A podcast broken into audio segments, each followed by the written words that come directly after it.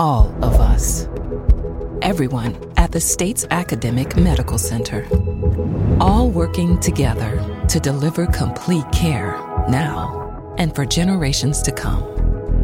All over the state, including hospital and clinic locations from the Delta to the Gulf Coast. All for one reason you. The University of Mississippi Medical Center. All for your health. This is an MPB Think Radio podcast.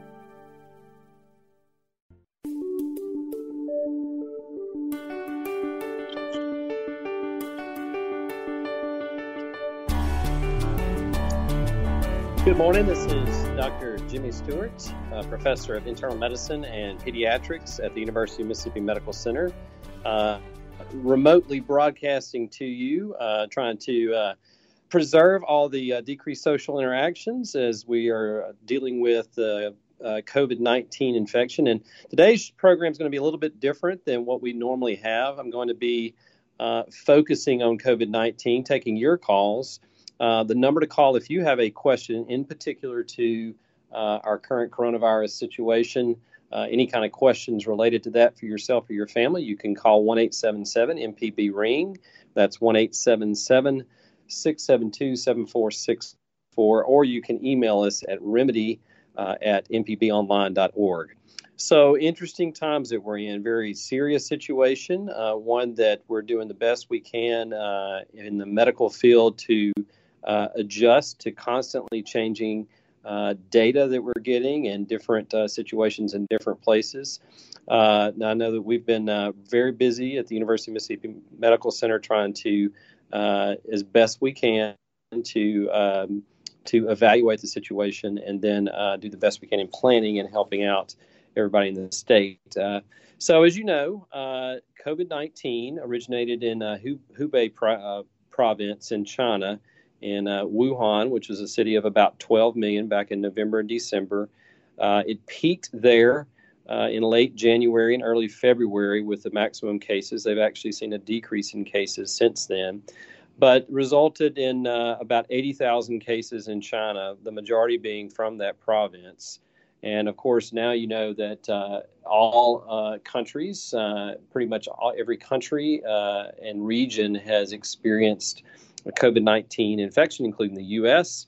Yesterday, West Virginia was the last state that reported a documented uh, COVID 19 case. So that brings all states and territories of at least uh, that are documented right now. And the total number of cases in the U.S. is approaching 5,000 uh, individuals uh, that we know of.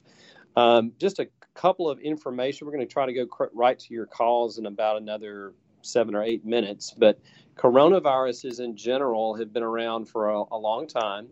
Uh, they were first described in the 1960s as one of the major causes of upper respiratory infections, and those would be things like the common cold. So that's uh, was known back in the 60s um, as we started to learn more about the viruses that cause that. About a third of common cold symptoms and uh, illnesses during the winter months can be caused by coronaviruses. Um, and uh, in adults, that's up to you know uh, maybe 20 to 50 percent, depending on the years, and and some also in children. Uh, generally speaking, these types of viruses they can occur any time of the year, but they're most common in winter months. Uh, and transmission again is through direct contact with infected individuals, particularly the secretions uh, these viruses are carried on uh, respiratory secretion. So that's a cough or cold, or it might even be in somebody who's talking if those secretions or large aerosolized droplets that occur, for instance, with sneezing or coughing, if another individual comes into contact with that and those droplets uh, uh, directly come into contact with your nasal surfaces or the mouth surfaces or your eyes, then uh, infection can occur in those individuals.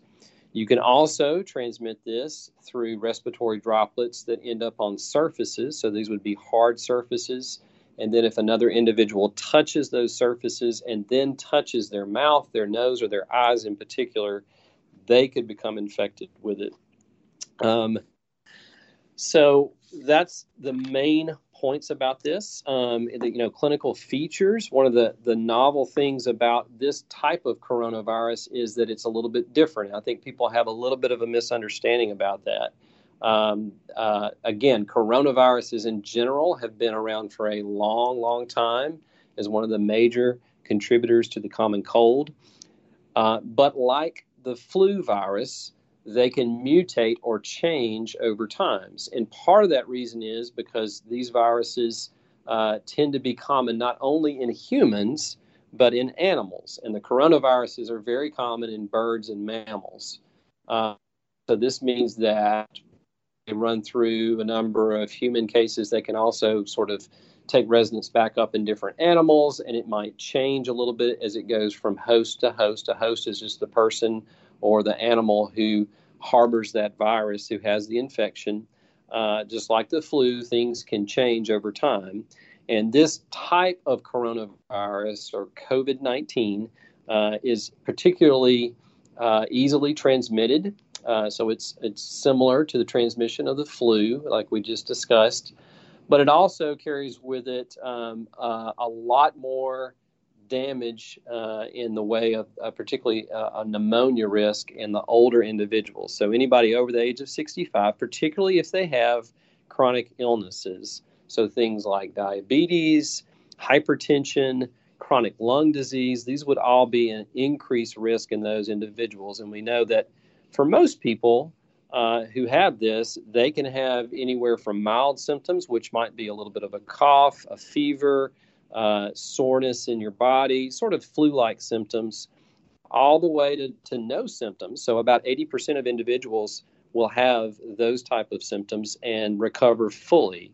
However, if you do have individuals that have that are older that have chronic medical conditions, that certainly is an increased risk for them. Um, you know people are asking in clinic uh, Monday, you know what's what's our overall risk? That's hard to say based on the data that we're getting from different countries. So if you look at China, which again they have the largest amount of data just due to the sheer numbers of coronavirus patients that they've seen, the fatality rate is 2.3 percent. And again, those are individuals who may be older. If you look at Italy's data, um, their fatality rate was about 5.8%. Uh, South Korea, 0.9%. You may say, why the wide variation? Well, if, if, some of that may have to do with the average age of the patients in each of those countries that contracted it. For instance, in Italy, um, that 5.8% death rate from coronavirus, that uh, the median age there of people who got it, sort of the average is 64 whereas in South Korea, the average age was 40. Um, the most common symptoms with COVID 19 are fever, that's about 99% of people have that, fatigue, about 70%, uh, dry cough, about 60%, decreased appetite, 40%, and then muscle aches or body aches, about 35%. Then about 30% might have the sensation of shortness of breath. So you can see there's a lot of overlap with flu like symptoms. And certainly we are still seeing flu. Uh, we're still seeing other respiratory viral conditions that can cause exactly the same symptoms, which is part of the problem with accurately diagnosing uh, COVID 19. Most people have, if they do have symptoms, uh, have a course, uh, disease course that lasts anywhere from 36 to 48 hours. It can last up to a week of all the symptoms, but most of them will recover. Uh, full recovery, where you don't have any symptoms, would be about two weeks. Um, but we know there's about a 14 day course there where somebody could be continuing to transmit that virus. And early on, this is another one of the, the difficult things in, in identifying and treating COVID 19. Early on, in after you're exposed, you could have zero symptoms but still be transmitting COVID 19 to other individuals. So we, we call sort of the incubation period, that's the period from when you're exposed to when you actually get the disease, uh, is anywhere from four to five days on average, but it can be up to 14 days. So that's some of the reasoning behind, or the major reasoning behind why a quarantined individual who might be exposed to someone who's had this or exhibiting symptoms would have to stay away from other people for 14 days. Um, there is testing for this, as you've probably heard in the news. Uh, unfortunately, right now we we are still on the upswing of the availability of these tests. Uh, we'll we'll talk about later that you know you may or may not need to be tested even if you have this. Um, just it, particularly right now, it really wouldn't change anything uh, about how we approach this illness. Uh, other than the lab testing that you've heard about, and there's limited places and limited ways that you can do it right now. There's a lot of work being done, including here at UMMC, about developing in house testing. Uh, there are other changes in labs that are variable. Again, they're not specific to this COVID 19. Uh, and, we're sort of in a learning phase about this, about some of the major uh, lab changes like a decreased uh, white blood cell count, an increase in certain uh, inflammatory factors uh, to sort of track and predict who is going to be at risk for some of the more severe complications. Uh, CT scanning of the lungs, in particular, looking for pneumonia or acute respiratory distress syndrome, is useful in some individuals, uh, but again, it's not diagnostic in um, totally making the diagnosis. I'm Dr. Jimmy Stewart. Thanks for listening to the original Southern Remedy podcast. You can get your medical question answered by sending an email to remedy at mpbonline.org. For a regular dose of medical information, subscribe to the podcast using your favorite podcasting app. The doctor is always in on the original Southern Remedy.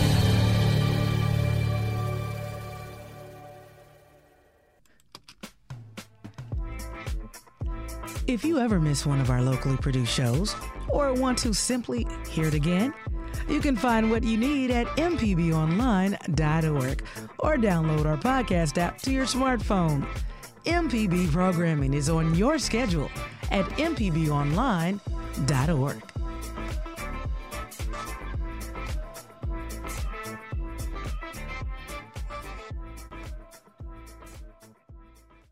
This is an MPB Think Radio podcast.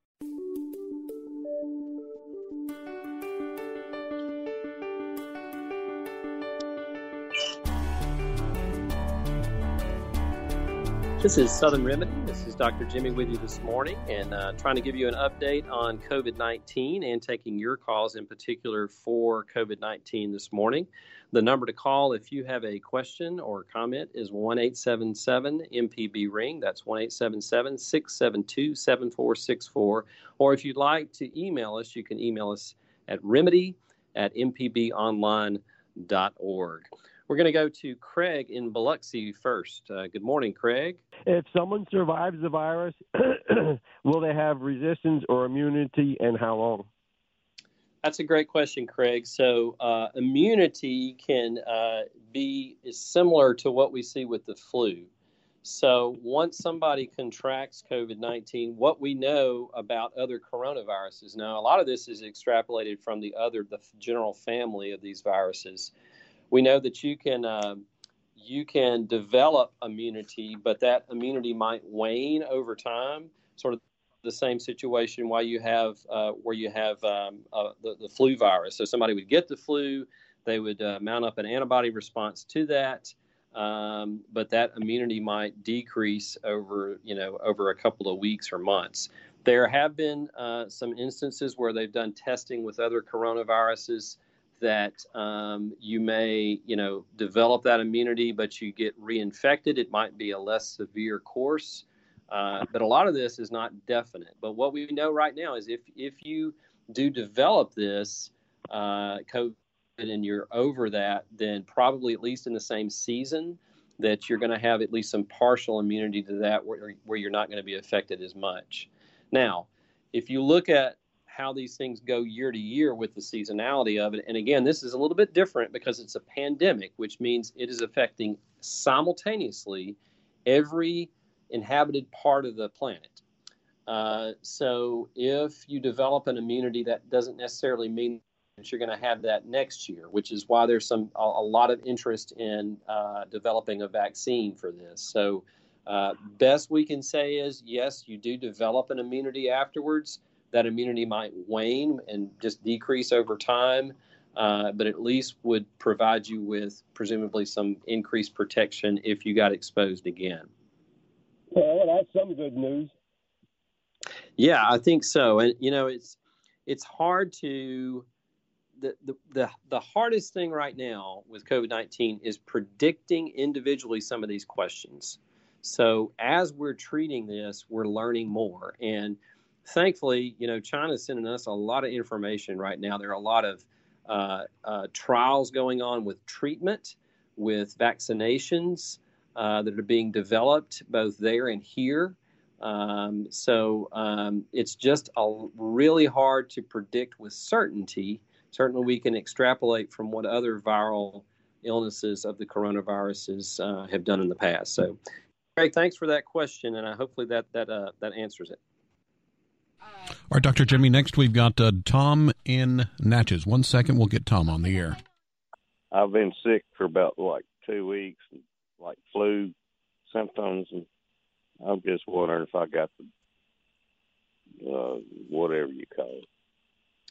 Yeah, Tom, you, you could. Now, here's the situation. So, if not everybody needs to get tested, and one of the problem problems we're having right now because we have decreased testing, if you comment, if you have had COVID uh, and you've you're at sort of in that window in a two week window of when you could be uh, exposing other people to it, everybody that you're coming in contact with has the potential to get that. Um, so I'm by so myself. If, Nobody go, go is ahead. around me. That and that's probably a good idea. You know, if you don't have anybody there. Now it could be the flu.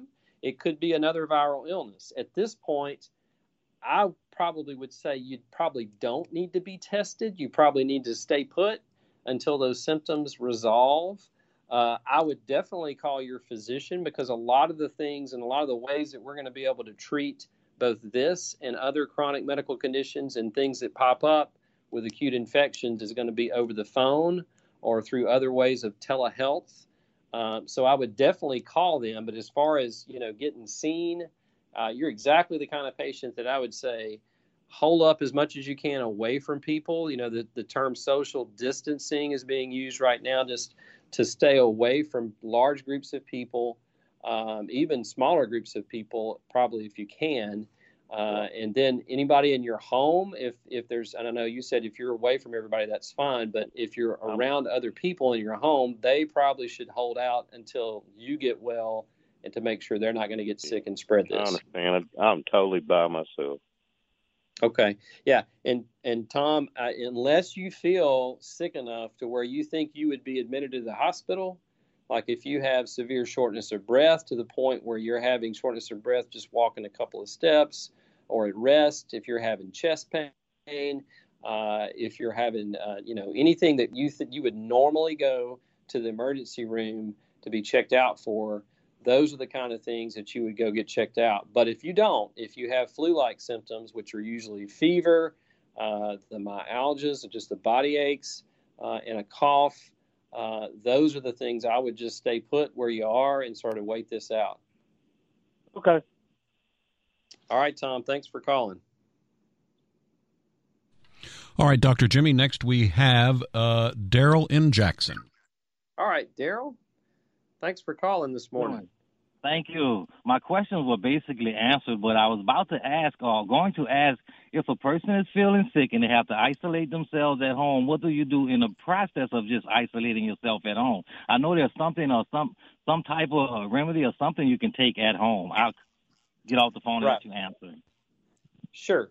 So, so if you have, and again, 80% of people who have coronavirus uh, are going to have similar symptoms to the flu.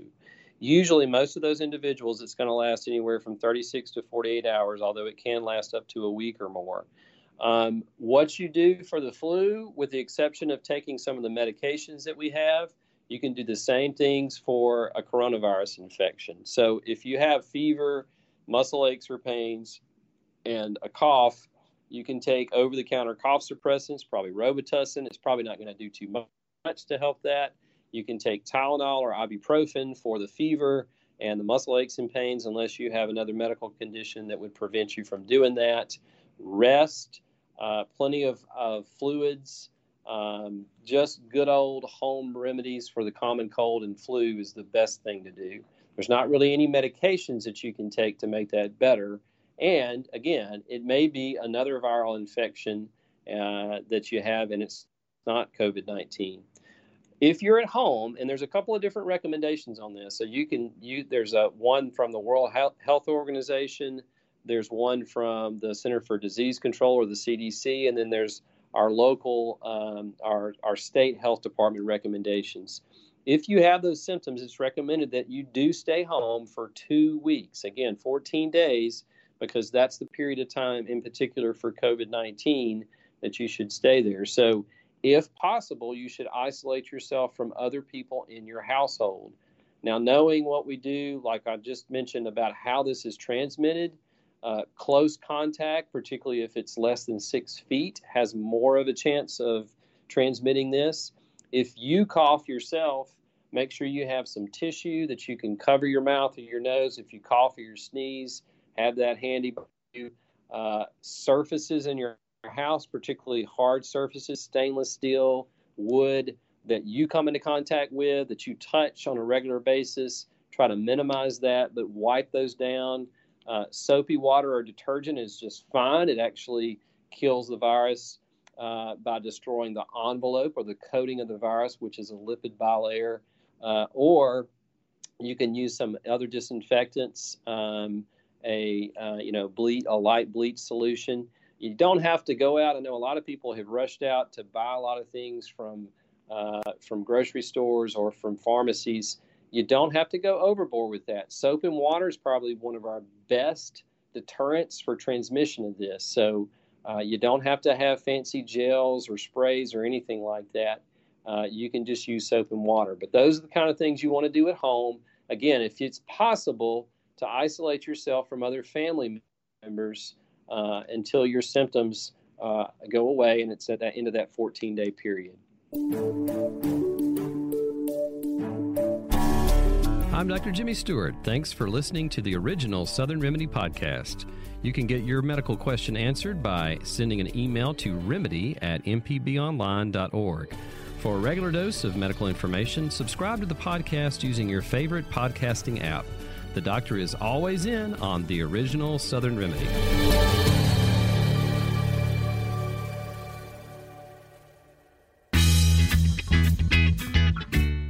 Professor Richard Gershon from the University of Mississippi School of Law, host of In Legal Terms. If you're enjoying this podcast, I encourage you to listen to In Legal Terms, the show about you and your rights. We find interesting legal topics to bring to you and let you know how the law affects you. Find In Legal Terms on any podcasting platform on your smart device or on our website, inlegalterms.mpbonline.org.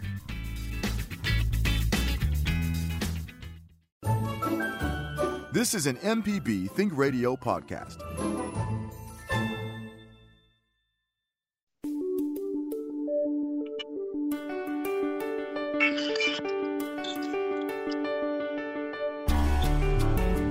This is Southern Remedy. Dr. Jimmy with you this morning, answering your questions about COVID 19, giving you some uh, information on how you can stay safe, how you can deal with the illness as we uh, sort of ramp up uh, COVID 19 in the the uh, surrounding areas of Mississippi and really all over our nation uh, today. We're going to go to Dee, who's on the road. Quick question. Uh, yes, Dee, go okay? ahead. Okay. Um, how long does the virus actually stay alive on, you know, in the bodily fluids or whatever, uh, on hard surfaces and and or porous surfaces. And my question is because my parents are over the age of 80, we've got them sequestered and everything. But, you know, the Daily Mail comes and my dad loves to, you know, rip into the mail and he's not wearing gloves. And I was wondering, does the virus, um, you know, I just wonder who's been handling the mail, uh, you know, if someone did have the virus, if they coughed on the envelopes, et cetera. Is this something to be um, concerned about? Yeah, so so they've done a little bit of uh, uh, that's a common question, Dee. So it's it, they've done a little bit of research on this. So it depends on the surface, as you can imagine. So um, the this and this comes out of the New England Journal of Medicine. Um, so it's a it was a, a, study that was done by the National Institute of Health, the CDC, UCLA, and Princeton, and they found. Um, and this was with a similar coronavirus. So again, it's not with COVID nineteen, but it was the one that caused severe acute respiratory syndrome or SARS. You may remember some years ago. Mm-hmm. So uh, three hours in aerosols, uh, it was detectable four hours on copper surfaces if you don't do anything to clean it, up to 24 hours on cardboard, up to two to three days on plastic and stainless steel. So, you know, you can sort of extrapolate that information out. Here's what I would say in particular about the, the specific circumstance you gave. If you're handling mail, if you're handling anything else somebody else is handling, you don't know where that came from, make sure after you handle it, all you have to do is wash your hands. So if he wants to get the mail, that's fine, but he shouldn't put his after touching that, put his hands in his on his face, uh, particularly the nose, the mouth, the eyes. Be really mindful of that, uh, and just try to limit that as much as possible until he can wash his hands. Once he washes his hands, that should be fine. And again, that's that's vigorous washing all hand surfaces with soap and water for 20 seconds. Uh, you don't have Great. to put a timer on it or anything, but just keep in mind that it has to be sort of vigorous, and how you wash your hands is just as important as doing it at all. So I know a lot of kids and even uh, adults sometimes will just go and wash their hands, and it's really not that effective in the way that we're doing it. Does that answer that question for you? Oh yeah, yeah, that's great. I appreciate it so much. Thank you. All right, Dee. Let's go to is it Lee? I believe Kevin. Yeah, Lee is up next. All right, Lee. Good morning. Good morning, Dr. Jimmy.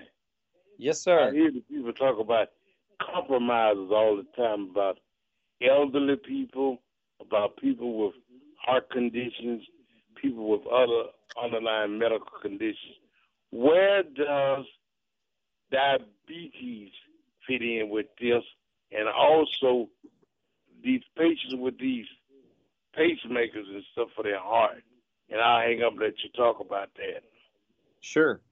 Yeah, that, that's an excellent question. So the question is, you know, it, the increased risk that you have if you have a chronic medical condition, particularly things that can affect your lungs, like chronic lung disease, COPD, asthma, um, emphysema, or if you have chronic uh, conditions that either affect uh, your whole body, like diabetes. So diabetes isn't just about uh, you know how your pancreas works or how you get uh, how insulin works in your body but it really affects every body system in particular your heart uh, your kidneys uh, chronic kidney disease is another one whatever the cause uh, cardiovascular diseases if you've had a stroke or a heart attack those things would put you at risk so uh, Lee's right. All these things can put you at risk. If you are in one of those categories, then you you need to take special precautions. And the biggest thing again right now in limiting your exposure would be to stay away from people, particularly those who are sick. Um, I if I was in those categories, I probably wouldn't go to regular events or groups that you might be going to, and this can include things like church. Uh, it could be maybe some social gatherings. Maybe you get together with a couple of people at the gym or over some coffee at a coffee shop, at least for right now, the most safest thing for you to do is to avoid those situations and certainly large groups of people. So anything over 10 right now is what our recommendations are, uh, is probably too many people uh, to to expose, uh, particularly somebody who is at higher risk. And then I, you know, it's okay to ask those questions right now. If anybody's been sick, uh, uh, particularly younger individuals, you might want to stay away from them. One of the, the problems with this is that COVID 19 in younger individuals has very, very mild symptoms uh, or no symptoms at all, and they could be spreading that virus to other people. So, those are some of the ways to stay, stay safe. Again, if you do develop fever, and that's anything over 100.4, shortness of breath, and a cough, you need to call first, call your doctor to see how they want to evaluate you, particularly if you're at higher risk, uh, and if it might be beneficial for you to either be seen somewhere. I know a lot of places, including here, we're looking at maybe setting up some satellite clinics just for these symptoms and sending patients there instead of in the hospital. That would be a disaster. to go ahead and introduce those people in a hospital setting uh, unless they really needed to be there.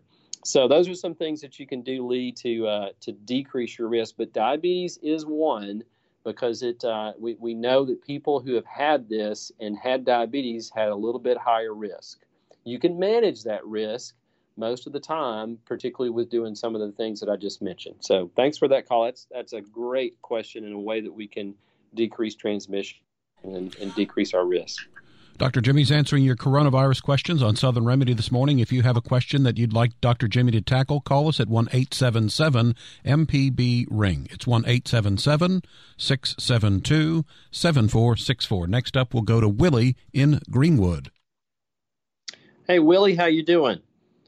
Good morning. Thank you, Doctor, for taking my call. I was Sure. diagnosed with, I was diagnosed with epilepsy infection, but they gave me a shot and gave me 20 pills to take uh, antibiotics. It says that's not the same thing as, uh, I mean, uh, do I have to worry about that? Uh, that's no sign of a virus is. Yeah, the, you know, this time of year, there's a lot of overlapping illnesses, and some of those can be things that we would treat with antibiotics if they're a bacterial cause. Uh, certainly, the flu, we're still seeing a lot of that, and we could treat that with things like Tamiflu um, if it's appropriate, and uh, and a lot of a host of other things. So, I, I would say if you were evaluated and treated for those things, and in particular, if you've gotten well, I don't think, or your symptoms are decreasing right now, I wouldn't really worry about it at this point. Again, I would still stay away from people who are sick. I'd still isolate yourself from other social gatherings as much as possible. But if they treated you for something other than, you know, COVID 19, uh, whether they did testing or not, I, it's not going to change too much about what you do at this point. So if you're getting better from that, um, and I, you know, I would again just sort of stay away from people. Certainly, stay away from people who are sick. Practice good hand washing and social distancing. Okay, well, like I said, they, they, I was diagnosed with, uh, they, they gave me the, the stuff put in my nose swab and said, no, you, you don't have the flu. So uh, we, that, we diagnosed with upper respiratory infection. And uh, so, so, and, so, and they so just so I'm, I'm understanding what you're saying. So, so they did, yeah. The na- nasal swab is in particular for some of these viral infections. Did they test you in particular for COVID nineteen? I don't know. No, they don't think they said that I was diagnosed with upper respiratory infection, gave me a shot, and gave me uh a twenty a penicillin uh, pills to take for for uh eight, for about eight days. They told me Yeah. that, that, that, So- that it will so if- it will go away. I would, yeah, I would, I would finish out that course, and I don't think you need to do anything different at this point, other than sort of stay away from people who are sick. If they didn't tell you to stay home for 14 days, I probably wouldn't do that. So that nasal swab is not just a test for COVID-19. There's other viruses that we can te- test for. Influenza or flu is one, and then there's Right. other things like respiratory syncytial virus or RSV. That's another one. So there's a lot of them that we're testing because if that's positive, that means that that's the most likely thing that is causing the infection and symptoms in you. And we don't need to treat you like you have COVID 19. That may change over time. Again, this is a, a rapidly changing situation with this, but for right now, that's sort of the protocol. So I would say you probably don't need to do anything different than what they told you, Willie. okay, all right. Thank you. Thank you very much for taking my call. Oh, you're welcome. Stay safe out there. All right, Dr. Jimmy, next we've got uh, Lori from Gautier. Hi, Lori. How are you doing this morning? I'm good. Thank you for taking my call. Um, I was just wondering if it might be possible to um, contract it from a mosquito. No, that is yeah. So that's a great question too. Certainly, you know we've had our mosquito-borne illnesses in Mississippi. I was the uh, not so generous recipient of West Nile the first uh, summer that it came through. That's uh, certainly not anything I want to endure again. Uh, but but this particular virus is not transmitted by mosquitoes, so uh, that's not a, a transmission route. What we're seeing now, of course, is human to human transmission. Uh, there have been with coronaviruses in general. There have been transmissions or, or uh, cases where you had an animal, either with certain of them uh, uh, avian or birds, and others are mammals. Bats are a big reservoir um, of this of this type of viruses. But right now, what we're seeing is human to human transmission. So okay. it's those ways that those droplets of an infected individual are transmitted to somebody else. Uh, I, you know, and again, there's some people have uh, have asked about pets. Can they transmit it? Uh, what we know right now is that they can't. This particular um, um, uh, virus, the COVID 19, that's not something that you need to worry about. You don't need to keep your dogs outside or anything like that. Um, but uh, mosquito is not not a transmissible route of that. Certainly, hope uh, that that's that's a, a, a great relief, uh, particularly as mosquito season ramps up. Of course, we have it all winter long. But thanks for asking that question, Lori. Is any other uh, issues about that that you were asking about? Uh, no, I just I just wanted to say I I had to go to the store to get some food this morning, and people are not respecting um, you know the six foot distance. They just get real close. And I just want to remind everybody that if you do have to go to the store, to please keep your distance from people. Absolutely. And, and again, that six foot distance is that's how far our respiratory droplets, large respiratory droplets, can travel. And it can be while you're talking, you're sneezing, uh, you're coughing. And when you cough or sneeze, there's a high velocity of those that come out of your mouth and nose, and you can't get away from somebody fast enough. So if you're in that six mm. foot radius of them, uh, you're going to probably be exposed to them. So, so everybody spread out. Um, I understand there's a lot of crowding and, and a lot of things like that. There is no no need to panic to the point where you're rushing to get things. And again, a lot of the, the things that we're rushing to get at stores are, are, aren't really that needed. In other words, you don't have to get all of the disinfectants, you don't have to get all the toilet paper.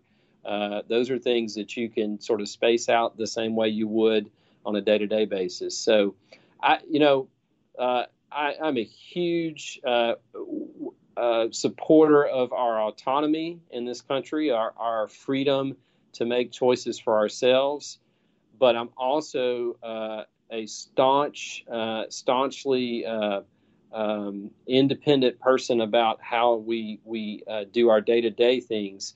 And w- an interesting point, you know, I've, I've been thinking a lot about some of the disasters and things that we have been faced with in this day. Katrina, uh, certainly other diseases that come through. Uh, thinking about 9/11 and the responses from national disasters, hurricanes, tornadoes. One of the best things about Mississippians is when we're faced with challenges, we think about other people. We're one of the most generous people in the nation, and we do things to sacrifice certain things that we normally have as privileges and freedoms to protect others. This is an excellent time to rise to that occasion as Mississippians where we can really sacrifice what we're doing, our normal ways that we live, normal ways that we work, and uh, in order to uh, to really combat this. Our enemies are not people, there it's a virus, and there are there are really good ways that we can address that. So, Lori, I'm glad you brought that up too. So, everybody needs to spread out in those social situations where everybody's together, give people space, be patient about that, be respectful of other people as we try to decrease the spread of this. I'm Dr. Jimmy Stewart. Thanks for listening to the original Southern Remedy podcast. You can get your medical question answered by sending an email to remedy at mpbonline.org. For a regular dose of medical information, subscribe to the podcast using your favorite podcasting app. The doctor is always in on the original Southern Remedy.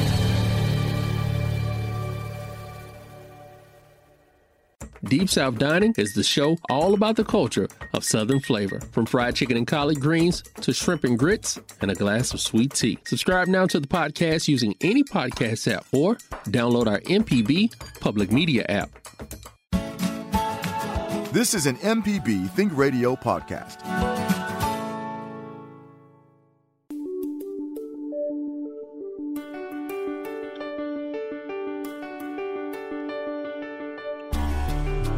Welcome back to Southern Remedy. This is Dr. Jimmy Stewart talking to you this morning and uh, answering your questions about COVID 19.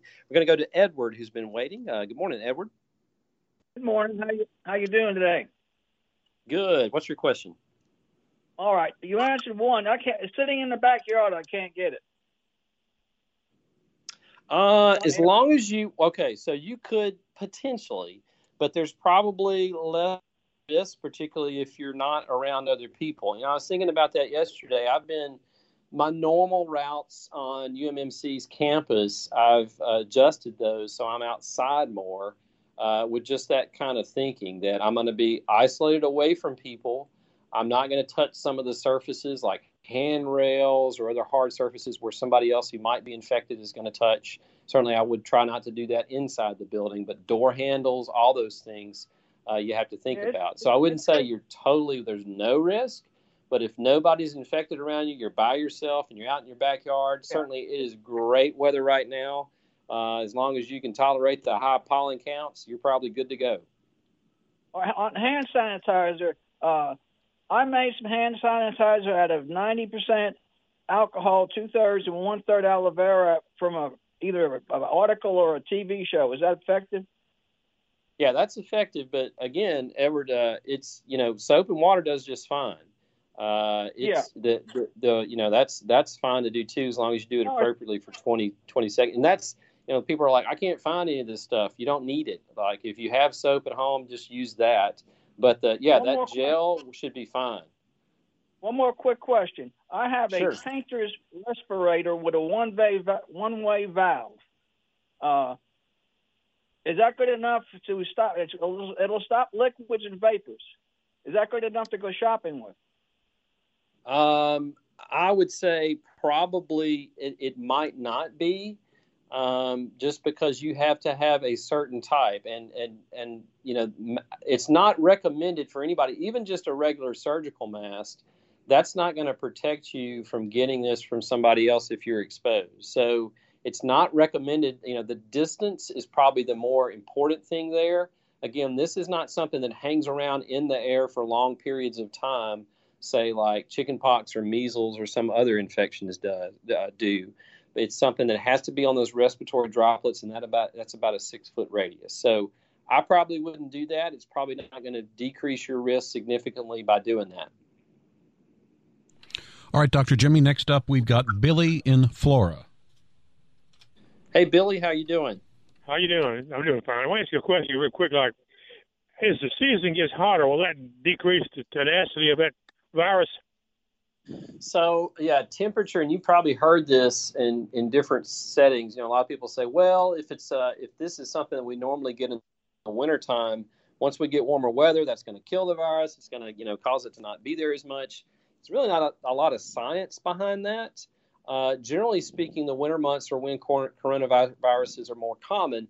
But you can see this all year long. And if you think about flu and how flu has been extended over the years, particularly since we have worldwide travel, it's easier to transmit these things. Um, there's a there is coronavirus that's going to be around for a longer period of time. So just because we're hitting summer months or warmer weather doesn't necessarily mean we can uh, you know, uh, decrease our our methods and sort of rest uh, assured that it's going to go away. We still need to be doing the things until we have surveillance of it through testing, and increased testing is ramping up right now. That you know this is going uh, down in in the prevalence or the frequency of it. So mm. I, I wouldn't necessarily just you know hang my hat on warmer weather. certainly, it's not going to decrease. It's not going to kill the virus or anything like that. Okay, that's what I wanted. I appreciate it. All right. All right, Dr. Jimmy, we got a couple of minutes left, and we're going to end up with uh, Joan, who's called in from Starkville. Hi, Joan. How are you? Very good. Quick question. I'm the grandma, and I would like to send some cookies to my grandson who's cloistered in Jackson with very high tendency for allergies and that kind of thing. After you talked about mail coming and perhaps who handled the mail, is it practical to send cookies to the grandkids. That, let them know I'm thinking of them. Yeah, I, I think that's okay. Again, at the times that you're likely to, to you know, in, contract this from infected surfaces would be if you're putting your fingers in your mouth, and kids are going to do that, right? So making sure they're washing their hands before they handle food and after they handle food, so that they don't transmit it to somewhere else. I think that's yeah. probably fine. I think you're safe sending those cookies. Uh, you know, just make sure on their end that they're doing that, and on your end uh, that you're doing it too. I think that's probably okay. Okay, thank you. All right, Joan. All right, Kevin, does that uh, does that sort of close out our phone calls? Yeah, those are the ones that we had. We got about a minute left, Doctor Jimmy. I, from what I'm hearing and what you just said, one of our uh, uh, previous callers there is, you know, soap and water. That I, I, what I'm hearing is that's one of the best things to do is just to make sure uh, that you're you you know you're always washing your hands frequently throughout the day. Oh, absolutely. So anytime, particularly if you're handling surfaces, if you're handling food products before and after, wash your hands. Soap and water is certainly fine. Social distancing, decrease the amount of contact that you have with others, either through that six foot uh, distance between you and somebody else, and certainly don't congregate together in large groups. Uh, one other thing that we need is blood donation right now. Our blood products statewide are down uh, tremendously to critical levels. We've got a big blood drive going on here. That's a safe way. Just practice again those same kind of things. There's going to be remote locations that you can donate blood through Mississippi Blood Services. Uh, and another thing is, this is going to be very isolating for a lot of people. Make sure that you're connecting with others, not physically, but reach out to them. Phone those people that you know who are older, who are by themselves. This can be incredibly a, a, a severe time of depression for them. Uh, connect with other people. And if you need information, there's certainly a lot of bad information out there. There's a lot of good information. As we mentioned before on the program, go to mpbonline.org. There are links there, or you can go directly to uh, the CDC website. That's cdc.gov, NIH, that's the National Institute of Health.gov, or the Mississippi State Department of Health. I'm Dr. Jimmy Stewart. Thanks for listening to the original Southern Remedy podcast. You can get your medical question answered by sending an email to remedy at mpbonline.org. For a regular dose of medical information, subscribe to the podcast using your favorite podcasting app. The doctor is always in on the original Southern Remedy.